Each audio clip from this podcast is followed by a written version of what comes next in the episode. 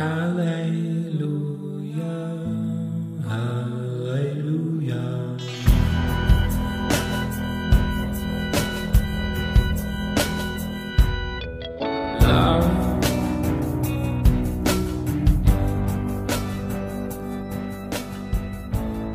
¿qué onda amigos? ¿Cómo están? Bienvenidos nuevamente a Polos Abstractos, en esta ocasión en el episodio número 38. Sí, y lleva como nombre Las cinco heridas.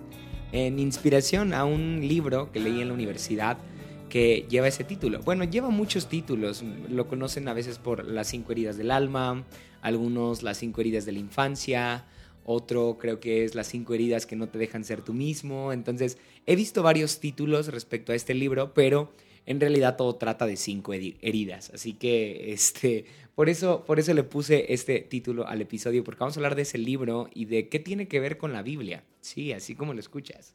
Para que no sea solo psicología, porque estudié psicología y actualmente pues ejerzo la carrera. Entonces, Ah, tuve que releer este, este libro hace, hace un tiempo, le eché una ojeada y me di cuenta de algunos conocimientos que había perdido. Y sorpresa, encontré cosas muy útiles para la vida cristiana. Entonces las quiero compartir contigo. Quiero hacer la aclaración de que vas a escuchar, sí, definitivamente mucha psicología. espero que no te espantes y espero que no estés peleado con ella.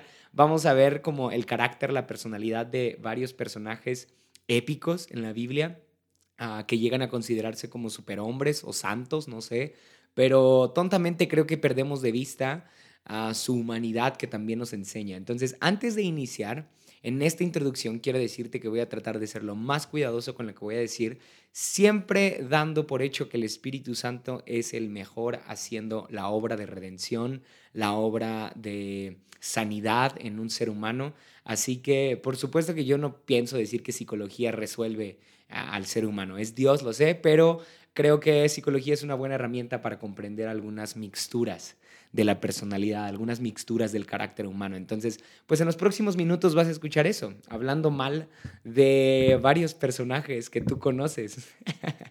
bueno, no mal, espero que ninguno de ellos sea tu favorito, porque vamos a hablar de sus defectos, de sus errores y de cómo sus heridas emocionales, sus heridas almáticas, también fueron una ventana abierta para que el Espíritu Santo hiciera su obra. Así que, pues, sin más por el momento, te dejo con este episodio, Las cinco heridas, aquí en Polos Abstractos.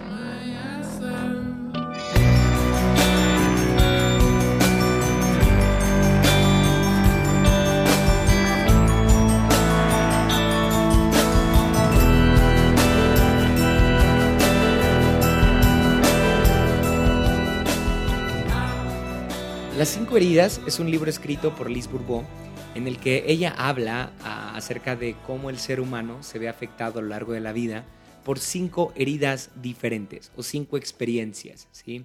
Cinco experiencias que a, a su vez afectan su integridad, afectan sus emociones, su manera de ver la vida y por supuesto sus relaciones.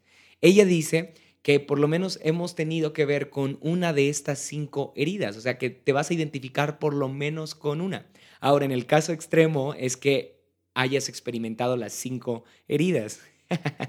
Así como lo escuchas, no te sientas mal si es que te identificas con las cinco heridas que vas a escuchar en los próximos segundos. Sin embargo, en estos casos, ella recomienda pues que busques ayuda porque seguramente cinco heridas pues sí han afectado mucho tu integridad emocional, ¿sí? Pero por lo menos una te va muy bien, ¿sí? Va muy bien con tu personalidad, te queda bien. Ah, seguramente te va a sonar familiar lo que vas a escuchar en una de esas cinco heridas. Así que déjame iniciar haciendo esta aclaración.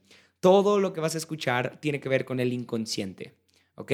No es precisamente actos que hagamos deliberadamente o voluntariamente o con conciencia de que los hacemos, sino que Liz dice que muchos de esos actos son inconscientes, los hacemos sin saber por qué los hacemos y los atribuimos a así somos o así soy yo, así es mi persona, así me educaron, pero no nos damos cuenta de que detrás de esas acciones se esconde una herida profunda, ¿sí? Liz Bourbeau en su libro habla mucho de Dios, aunque no se sabe específicamente si es cristiana, pero habla del ego y de cómo éste se ve afectado cuando se encuentra con Dios, ¿sí? Me encantó por eso ese libro, porque habla de cómo el ego se ve destruido a la imagen de un Dios perfecto, de un Dios bueno, de un Dios amoroso, ¿no? Nuestro ego se ve opacado. Y entonces Liz Bourbeau dice que el ser humano en su búsqueda por a Dios o por alguien que le ayude, también se ve entorpecido en esa búsqueda, ¿sí? También se ve frustrado en esa búsqueda porque ese Dios superior, ese Dios amoroso, ese Dios bueno,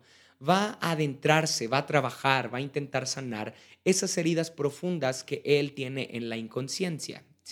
Entonces, por lógica, esto va a hacer que muchos de nosotros no podamos ver la obra de Dios en nosotros, porque así como le decimos al Señor, sí, ayúdame, sí, estoy dispuesto a que trabajes en mí, pero Él va a trabajar en estas heridas que Liz Bourbeau considera son inconscientes. Y entonces es hasta que las hacemos conscientes, es decir, es hasta que las bajamos a, la realidad de nuestra persona y decimos, ok, esto es una herida, ¿sí? Y soy consciente de ella y soy consciente de las consecuencias de ella, ¿cuándo entonces puedo dejar a Dios trabajar en mi persona? Muy interesante, ¿no? Es decir, hasta que lo hagas consciente es que puedes dejar a Dios trabajar en estas cinco heridas. Por ahora, si es que no las conoces, entonces solamente están en tu inconsciente. ¿Sí? Quizá te identifiques con una, como te decía hace un rato. Así que déjame iniciar. Cada herida tiene a su vez una máscara.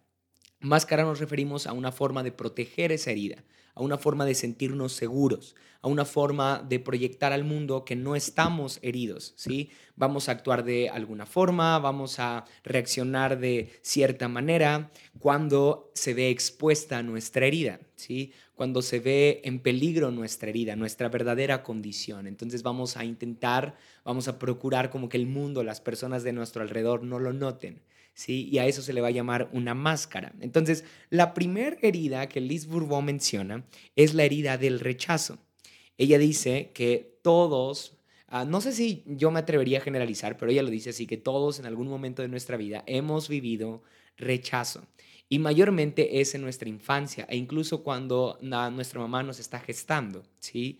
Entonces, ella dice que puede ser que tal vez tú no viviste el rechazo, tal vez tu mamá cuando se enteró que estabas embarazada lo aceptó de una forma muy linda, pero probablemente ella vivió el rechazo de sus padres o el rechazo de su familia y entonces ese rechazo de alguna forma llega a afectar tu integridad también, porque naciste en un contexto de rechazo, ¿sí? Y la máscara de una persona que tiene la herida del rechazo es la máscara del huidizo. ¿Sí? Es decir, alguien que huye. Alguien que se siente rechazado es alguien que va a proteger ese rechazo o esa herida profunda huyendo, ¿sí? ¿En quién vemos esta actitud? En Moisés, ¿no crees? Moisés es alguien que está siendo rechazado en la infancia. Dice la Biblia que su madre lo, ah, le, le, teje una canasta o le hace una canasta y lo pone en el río y de alguna forma se desprende de él. Desde ahí Moisés empieza a vivir el rechazo de su familia. Y después, cuando Moisés ah, toma una mala decisión y mata a un egipcio, él huye. ¿sí? Ahí está su máscara del, del, que ha vivido con rechazo. ¿sí? Ahora, pregúntate tú, en tu conducta, ¿sí? E, en tus acciones, en tus actitudes. Si es que tú has vivido rechazo, probablemente también tengas la máscara de huir. En ejemplos prácticos podríamos decir que una persona que está sintiendo que no es aceptada, que no es amada, que no es querida, va a fingir que ah, huyendo está sintiéndose mejor, o que huyendo está encontrando plenitud, o que huyendo está encontrando el amor que no está recibiendo, ¿no? Por ejemplo, Moisés, vemos que inmediatamente que ah, asesina al egipcio, huye y trata de iniciar una nueva vida. ¿Sí? Y entonces empieza a ayudar a su suegro, se casa en esos 40 años, se vuelve un pastor de ovejas y se olvida de todo su pasado aparentemente, ¿no? Lo mencioné un poco en el gato de Schrödinger, pero eh, hablando de, de las máscaras y de cómo esta herida en Moisés es tan profunda como para que él aparente que no ha vivido rechazo, ¿no? Él inicia una nueva vida en donde es amado aparentemente, en donde es aceptado, pero no es por una, una decisión genuina, es decir, no está buscando, o mejor dicho, no está encontrando una aceptación que a su vez le traiga satisfacción, sino más bien esta búsqueda de aceptación nace, ah, valga la redundancia, de el rechazo, ¿sí? E, esta búsqueda de aceptación en cualquier lugar ah, lo va a hacer huir constantemente. Ah, personas, por ejemplo, que se han sentido rechazadas huyen de una relación sentimental, ¿no? Ah, la autosabotean probablemente, Ah, yo he conocido a personas que al sentirse rechazadas fingen, como te decía al inicio, ah, con su ego, con su vanidad, con su orgullo, como que ellos no necesitan ser aceptados, sino que ellos son lo suficientemente independientes o que son lo suficientemente seguros como para seguir adelante, pero ellos no necesitan aceptación. Y esto quiere decir que la herida del rechazo es tan profunda que son capaces de fingir que, que, son aceptados por, por ellos mismos, ¿no? Que, o mejor dicho, que no necesitan aceptación de nadie, ¿no? Y entonces en su intento por negar esta herida van a huir, ¿sí? Ah, quizá te identificas con este. Probablemente en el rechazo que viviste en la infancia, ahora, eh, eh, mm, perdón, el, el rechazo que viviste en la infancia ahora te ha afectado al punto de que huyes de compromisos, huyes de personas, huyes de situaciones y te la pasas huyendo y huyendo y huyendo. Probablemente alguien cuando estabas pequeño te, te dijo algo como, no sé, mm, tu persona no es, eh, no es la ideal. No, no sé si a, si a, ti te lo dijeron, para aclarar mejor este ejemplo, porque creo que no lo dije bien, ah, que quizá tenías que lograr una carrera para poder ser alguien en la vida, ¿no? Ah, tal vez no te lo dijeron, pero sí lo has escuchado seguramente. Y es una frase muy fuerte, porque entonces vemos a personas tratando de lograr algo para poder ser alguien. Y entonces si no logran algo, se van a sentir rechazadas, se van a sentir desvaloradas, se van a sentir mal, se van a sentir fracasadas, ¿sí? Y van a intentar e intentar e intentar y si se dan cuenta que algo no les funciona, van a huir de ahí y van a intentar en otro trabajo, van a intentar con otra relación, van a intentar con otra carrera, porque están intentando ser alguien. Es decir, fue tan profunda la herida del rechazo en ellos que andan huyendo de todo. ¿Sí? Así que ponte atención. Seguramente si es que ah, has percibido rechazo en tu exterior, ah, seguramente ha afectado tu interior y has estado huyendo. ¿sí? La segunda herida que menciona Liz Bourbon es la herida del abandono. Ah, la herida del abandono. La máscara de alguien que ha sido herido por el abandono es la máscara de la dependencia. ¿sí?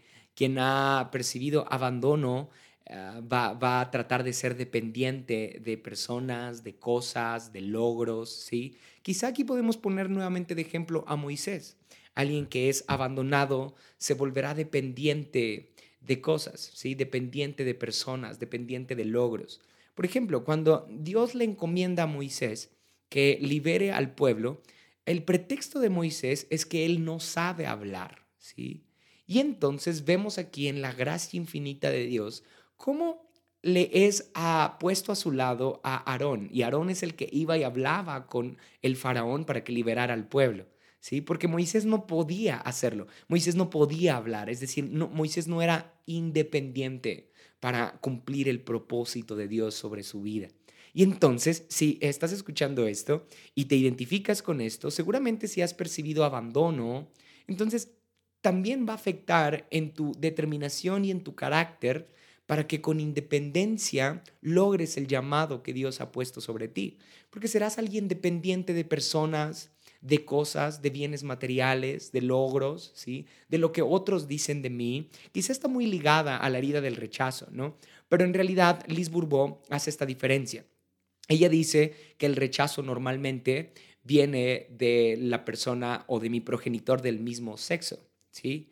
Es decir, en este caso, bueno, en mi caso sería el rechazo de mi padre, ¿no? Pero en el caso del abandono, Liz dice que normalmente lo percibimos de la del progenitor de mi sexo distinto, ¿no? Del sexo distinto a mí, al mío. Entonces, quizás si estamos ah, identificando la vida de Moisés, nos damos cuenta que él batallaba con ambas heridas, con la herida del rechazo, con la herida del abandono, y por supuesto que él huye cada que se ve fracasado, cada que se da cuenta que sus expectativas ah, no las puede lograr. Y por supuesto, es alguien muy dependiente, ¿sí? Es alguien muy dependiente a personas, es alguien muy dependiente a relaciones, es alguien muy dependiente a sucesos. Ajá. En algunas otras ocasiones nos damos cuenta la actitud de Moisés tan dependiente. Por ejemplo, cuando él tiene que ir a, la tierra prometida y está dirigiendo al pueblo, Moisés en repetidas ocasiones tiene que ir con Dios para refugiarse, ¿sí? Y obviamente no estoy diciendo que esto esté mal, ¿sí? Yo, como decía al inicio, Ah, esto puede ser una ventana abierta. Nuestras heridas pueden ser una ventana abierta para que el Espíritu Santo haga algo en nosotros, ¿no? Sin embargo, sí veo en Moisés una actitud muy dependiente de Dios, ¿no? Aunque por supuesto Dios aprovecha esta herida de Moisés para levantarlo, para trabajar con él, pero sí vemos a un Moisés eh, que frecuentemente le pregunta a Dios, ¿quién eres? Dime por favor quién eres, porque si no, no me van a creer que, que, tú me mandas y, y ahora ve al pueblo, no está haciendo caso, y vemos a un Moisés muy dependiente de Dios. ¿Sí? Aunque es una conducta buena, parece ser que no nace de una ah, actitud correcta, de una actitud genuina, sino más bien de una herida, de la herida del abandono. No estoy diciendo que Dios no puede usar a personas así. Yo creo totalmente en la gracia que puede usar a personas rechazadas, a personas abandonadas. Pero sería bueno que te des cuenta de esa máscara que muchas veces utilizamos para cubrir la herida. Por ejemplo, personas que se han sentido abandonadas son personas que constantemente les va a costar emprender un negocio. ¿Sí? Que les va a costar soñar en grande, ¿sí? Porque siempre van a necesitar de otras personas. Ahora, no estoy diciendo que debemos ser seres aislados entre sí o debemos ser personas que no contactan emocionalmente, claro. Claro que, claro que es necesaria la comunidad, es necesario ah, estar unos con otros, pero la máscara de la persona abandonada es una máscara de alguien dependiente, es decir, es la parte más insana, ¿sí? No se trata de vida en comunidad o de pedir ayuda ni de humildad, más bien se trata de que esa dependencia nace más bien de la sensación de abandono, ¿sí? Por supuesto, yo dependo de mis padres en este tiempo, ¿no? Ah, dependo de un líder, dependo de un pastor, dependo de las oraciones de muchos. Sin embargo, esa dependencia no puede partir de mi sensación de abandono. Pregúntate, ¿te has sentido abandonado en algún momento de tu vida y ahora parece que eres muy dependiente a personas, ¿sí? O que necesitas de logros, que necesitas de bienes materiales para poder existir, para poder vivir plenamente. Así quizá como Moisés, debas dejar que la gracia de Dios trabaje en ti. Él te va a desenmascarar, yo lo creo. Esto no lo dice Liz Bourbeau, yo lo estoy agregando, ¿sí? Me, gusta esa, esa, expresión de que Dios nos desenmascara, ¿no? De que Dios ah, desenmascara a Moisés cuando él está huyendo y lo enfrenta cara a cara ah, y, lo hace ver la realidad de su condición, ¿no? Y lo hace ver que no es rechazado por él, ¿sí? Lo hace ver que no es abandonado por él, lo hace ver que esa máscara de dependencia tiene que ser rota, ¿sí? Y que tiene que, emprender un nuevo viaje, una nueva aventura. Así que si es que te identificas con una de estas dos máscaras, deja que la gracia de Dios, como te decía hace un rato, sane esas heridas, ¿ok? La tercera herida, según Liz Bourbon, es la herida de la humillación. La herida de la humillación.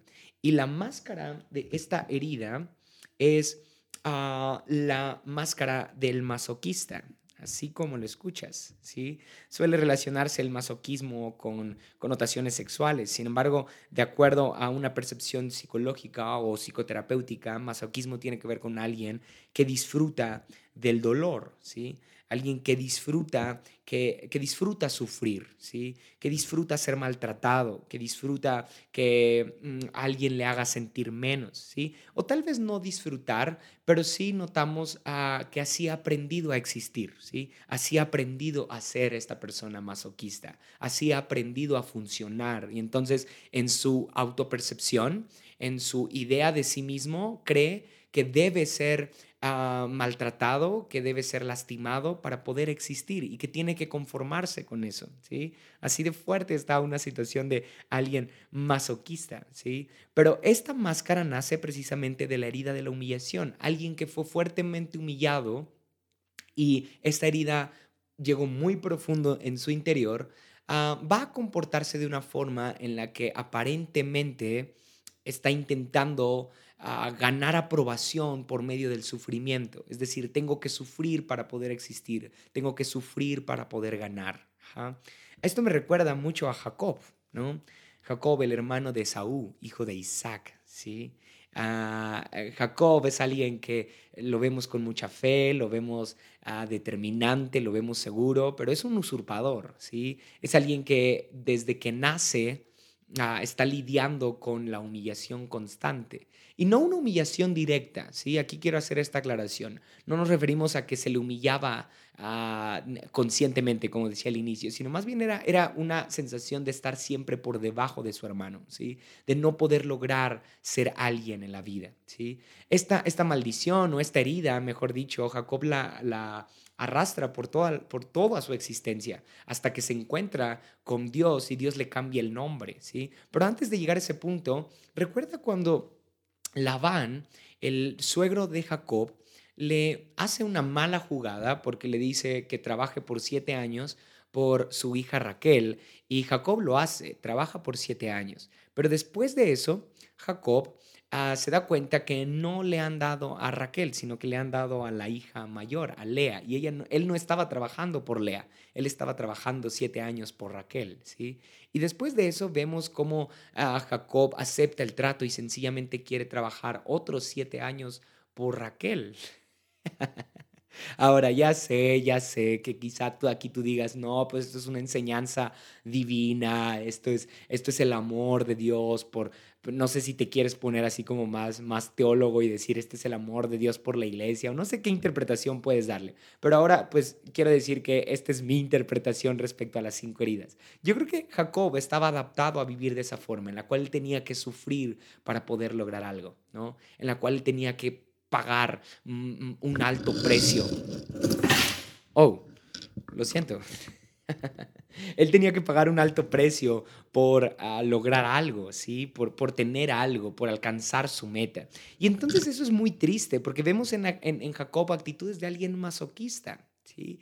Así como lo escuchas, ya sé ya sé que quizá no es la forma convencional de verlo, pero psicológicamente, de acuerdo a la interpretación de Lise Bourbeau, creo que sí, Jacob estaba adaptado a este estilo de vida, ¿no? En el cual tenía que sufrir, en el cual él estaba adaptado a la humillación constante, a que le vieran la cara constantemente, ¿no? Y entonces, cuando se encuentra con Dios después de mucho tiempo, vemos cómo Dios le cambia el nombre, le cambia la identidad y le da una promesa.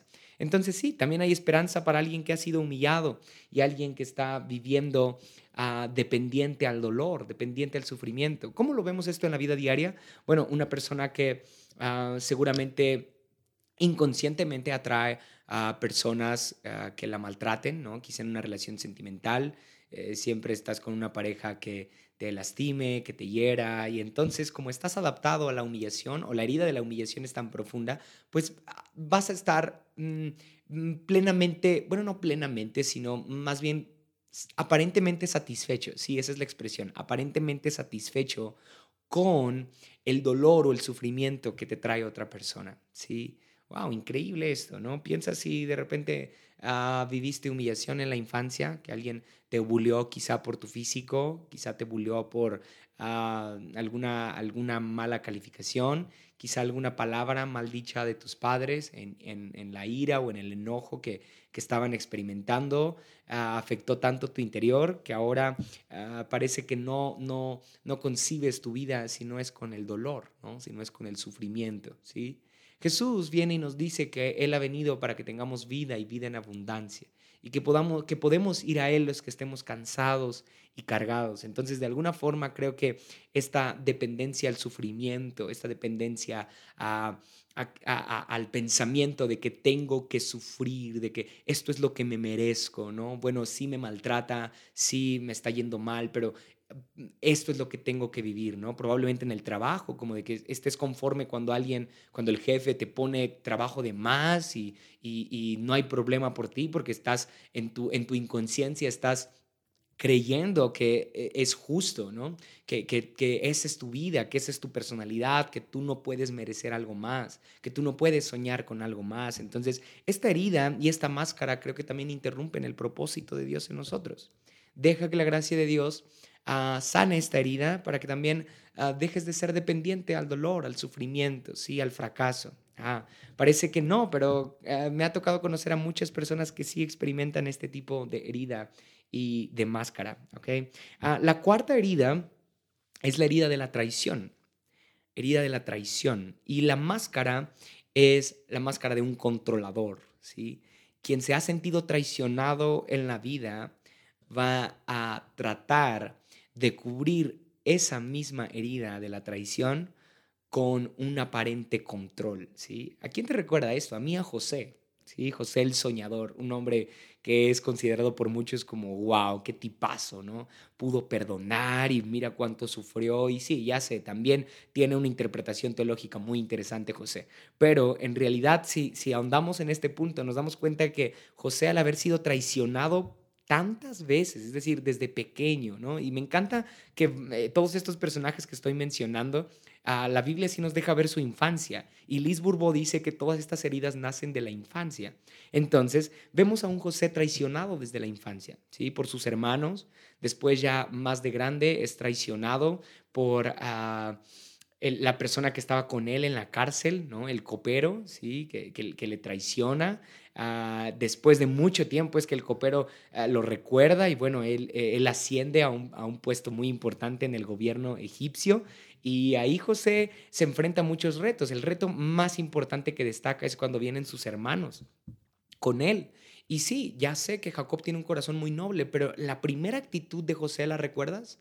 Fue una actitud de control, ¿sí? Porque él no quería perdonar a sus hermanos. De hecho, él hace algo muy feo, porque pone, sí, ya sé que, que no es nada feo comparado con lo que sus hermanos le hicieron, pero ahí vemos su deseo de controlar, ¿no? Y pone una copa en, en los sacos de trigo de sus hermanos y después manda a unos soldados que los acusan de haber robado y entonces los encarcela. Y vemos ahí a José tratando de mostrar su control, ¿sí? Yo soy el príncipe, yo tengo el control, ahora yo puedo, ¿sí? Ahora yo soy el que tiene el poder sobre ustedes y, yo los puedo encarcelar, ¿no? Y yo los puedo dejar sin comida, ¿sí? Y vemos a, un José controlador porque se sintió traicionado en la infancia. La herida de la traición fue tan profunda que ahora José quiere controlar las cosas, quiere controlar el futuro quiere controlar la venganza, ¿sí? Quiere controlar a sus hermanos, quiere controlar lo que sucede a su alrededor, ¿sí?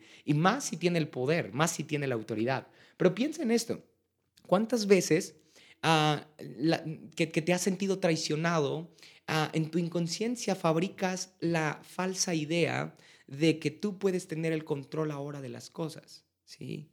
A mí me ha pasado en, algunos, en algunas ocasiones que siento que alguien me defrauda, siento que alguien no está quedando bien conmigo y entonces mi mecanismo de defensa o mi máscara es querer controlar a otros, ¿sí? Querer, querer excederme en mi control. Ah, sí, me traicionaste, ah, sí, me fallaste, ah, sí, me diste la puñalada por la espalda, me fuiste desleal, entonces ahora te voy a mostrar que puedo ser aún mejor, ¿sí? O que no te necesito, que tengo el control, que yo puedo, que yo sé, que yo tengo, ¿no? Y entonces esta herida es muy profunda, al grado de que no te deja tener relaciones sanas con otros, ¿sí? Yo me identifico con esta, si me deja ser ah, vulnerable, yo me identifico con esta. Ah, sí, creo que en, en varias partes de mi vida, ahora que lo recuerdo, me he sentido traicionado, Ah, he sentido que, que, personas no han sido leales conmigo. Y aunque puede ser algo real, es decir, puede ser algo cierto, no quiere decir que, te estés inventando traiciones en la vida, uh, sí creo que también es una ventana, una oportunidad para que Dios trabaje en nosotros.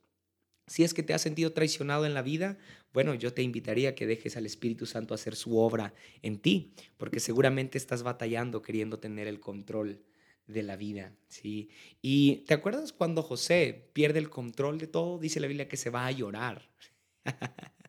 José pierde el control y hay una película ah, que, que, me gusta mucho donde José, después de haber ha mostrado su poder a sus hermanos y haberlos humillado y haberles dicho como, no, yo soy el príncipe y yo soy el gobernador, perdón, yo soy el gobernador de esto y entonces yo tengo el control de ustedes, ¿sí? Y después él va y llora y se da cuenta que no hay manera de tener el control si es que estamos queriendo encontrarnos con Dios. Y es lo que decía al inicio de este episodio, que nuestro ego entorpece a veces la obra de Dios en nuestra vida.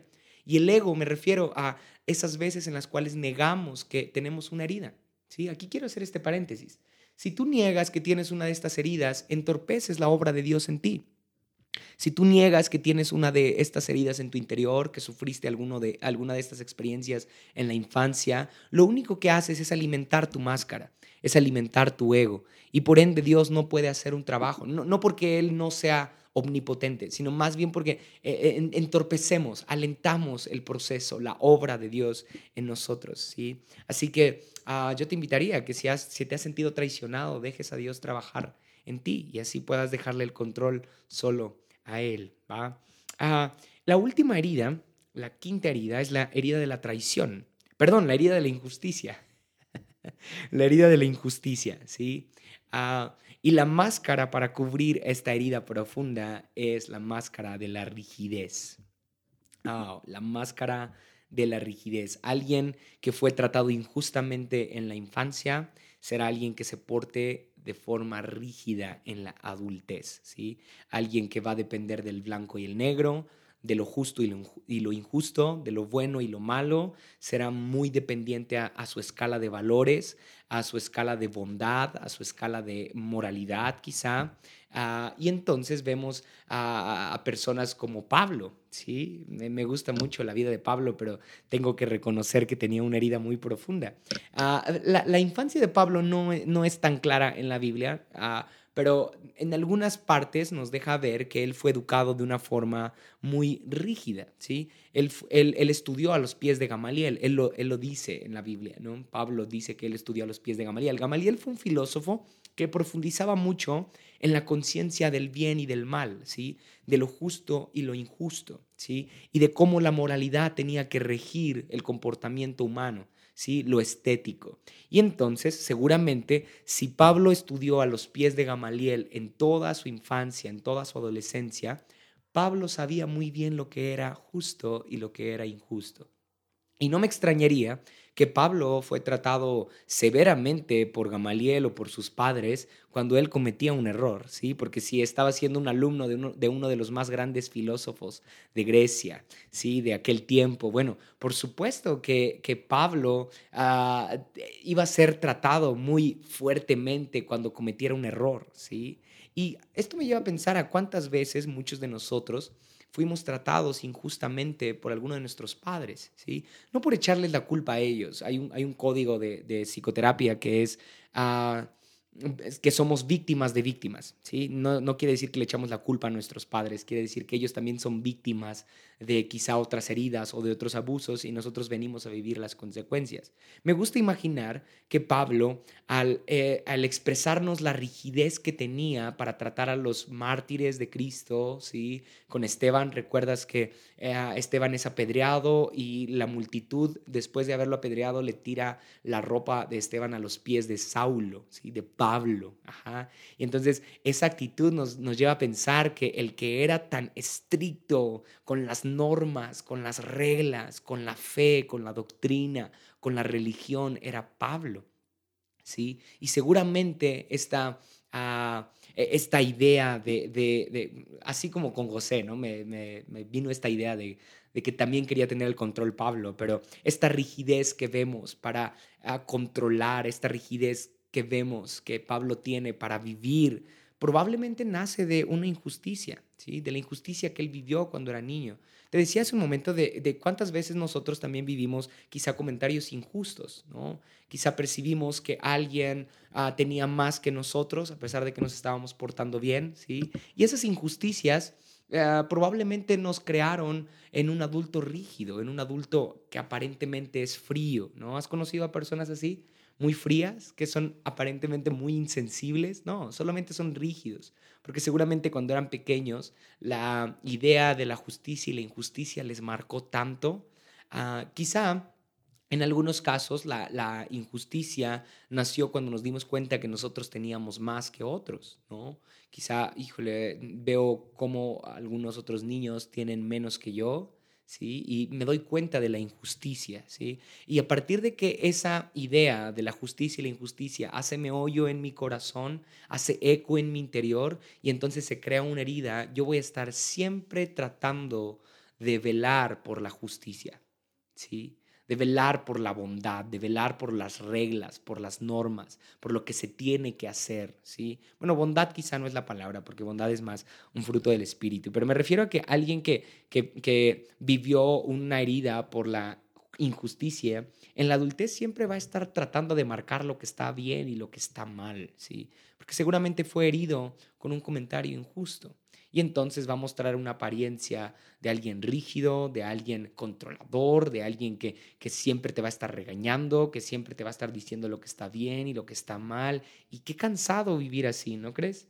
Qué aburrido, porque no tienes relaciones sanas, porque siempre eres el rígido del grupo, siempre eres el, que, el, frío, el estoico, ¿no? El, eh, el, que, el que no se va a mover. Y entonces vemos actitudes ah, de este tipo en personas necias, en personas testarudas, en personas tercas, ¿no? Que se aferran a su punto de vista y siempre van a tratar de lograr su objetivo porque ellos saben lo que es justo y lo que es injusto, pero no precisamente por una conciencia sana, sino más bien por una herida. ¿sí? Es decir, no es que esté mal buscar la justicia, por supuesto que es algo bueno, pero no es algo bueno cuando nace de una herida, ¿sí? Cuando nace de un complejo de mi infancia. ¿Cuándo vemos a Pablo sanar? Hasta que se encuentra con Cristo, ¿sí? Él no dice la Biblia si va en un caballo, si va caminando, pero dice la Biblia que un fuerte estruendo y una luz alrededor de Pablo y una voz que le dice, Pablo, ¿a quién persigues? ¿Sí?